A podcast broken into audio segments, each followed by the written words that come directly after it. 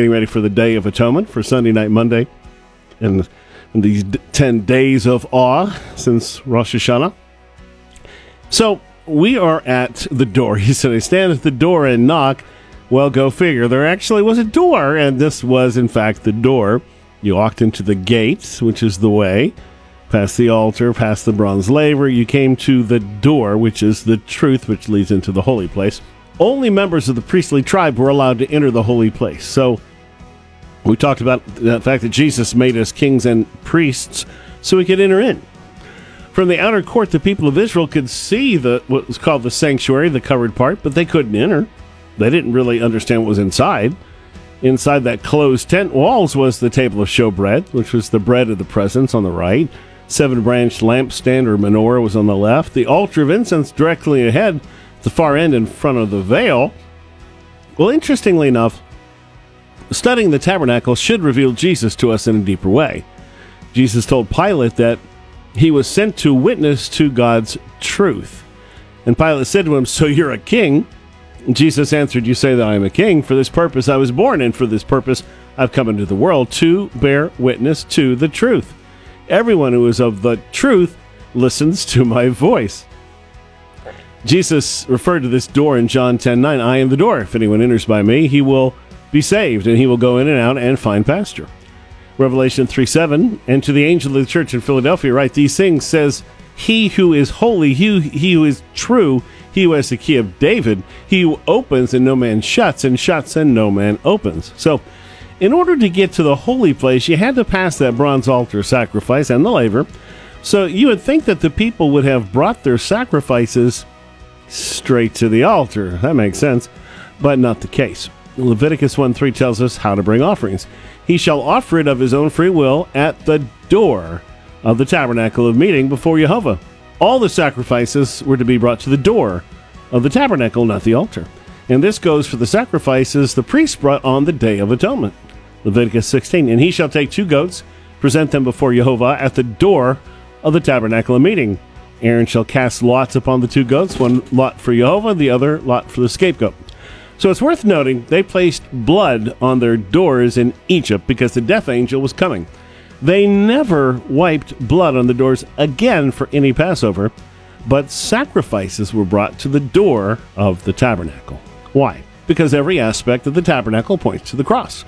Jesus bled and died on the cross as the Passover lamb and as the firstborn son. Jesus said to himself many times, Jesus was also the door. And in that sense, the cross was the door. Now, we've walked in the door.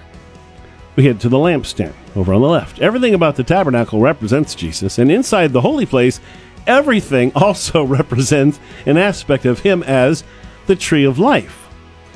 Exodus 25 You shall also make a lampstand of pure gold. The lampstand shall be a hammered work, its shaft, its branches, its bowls, its ornamental knobs and flowers shall be of one piece. That's interesting. This menorah was inside on the left or the south side in the holy place. The design of the lampstand made it look a lot like a tree, specifically the tree of life.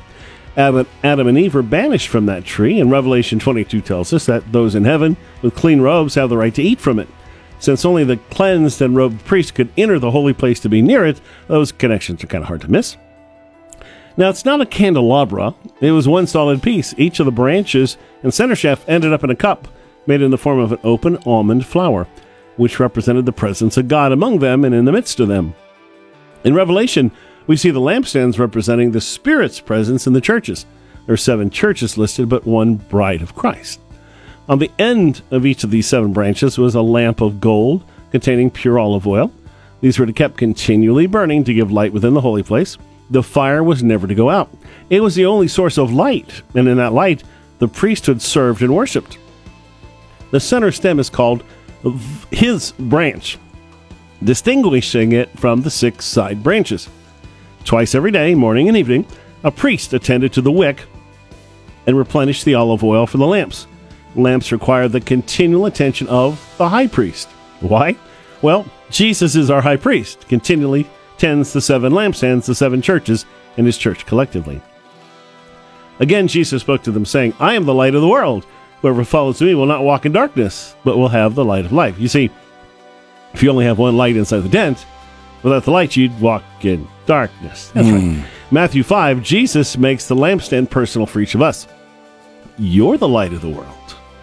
A city that's set on a hill cannot be hidden, nor do they light a lamp, put it under a basket, but on a lampstand. See, if you're in that tent, makes perfect sense. He gives light to all who are in the house. Let your light so shine before men that they may see your good works and glorify your Father in heaven. And see, we don't realize that this world is a tent as well, and without the light, light of Jesus in us, there's darkness. There's no light. Hmm. Revelation 1 provides us the best insight in the lampstand. I was in the Spirit on the Lord's day, and I heard behind me a loud voice, as of a trumpet, saying, I am the Aleph and the Toph, the first and the last. And what you see right in a book, send it to the seven churches which are in Asia to Ephesus, to Smyrna, to Pergamos, to Thyatira, to Sardis, to Philadelphia, and to Laodicea. Then I turned to see the voice that spoke to me, and having turned, I saw seven golden lampstands. Sounds familiar. Hmm. And in the midst of the seven lampstands, one like the Son of Man, clothed with a garment down to his feet, girded about the chest with a golden band. That's the high priest. The mystery of the seven stars, which you saw in my right hand, and the seven golden lampstands, the seven stars are the angels of the seven churches. The seven lampstands, which you saw, are the seven churches. What follows in the next two chapters are letters to each church. Then in chapter 4, after these things, I looked and behold a door hmm, standing open in heaven. Now that's different, isn't it? This door is the door of truth into the holy place. It's open because what Jesus did on the cross. And the first voice which I heard was like a trumpet speaking to me, saying, Come up here, and I'll show you things which must take place after this. See, the rest of the book of Revelation is John in the heavenly tabernacle in the holy place. The Holy Holies is also open as the veil of life has been removed. And John is being shown the end times. It's just a uh, an amazing revelation over and over and over. And so, just uh, an opportunity to see it in a new way.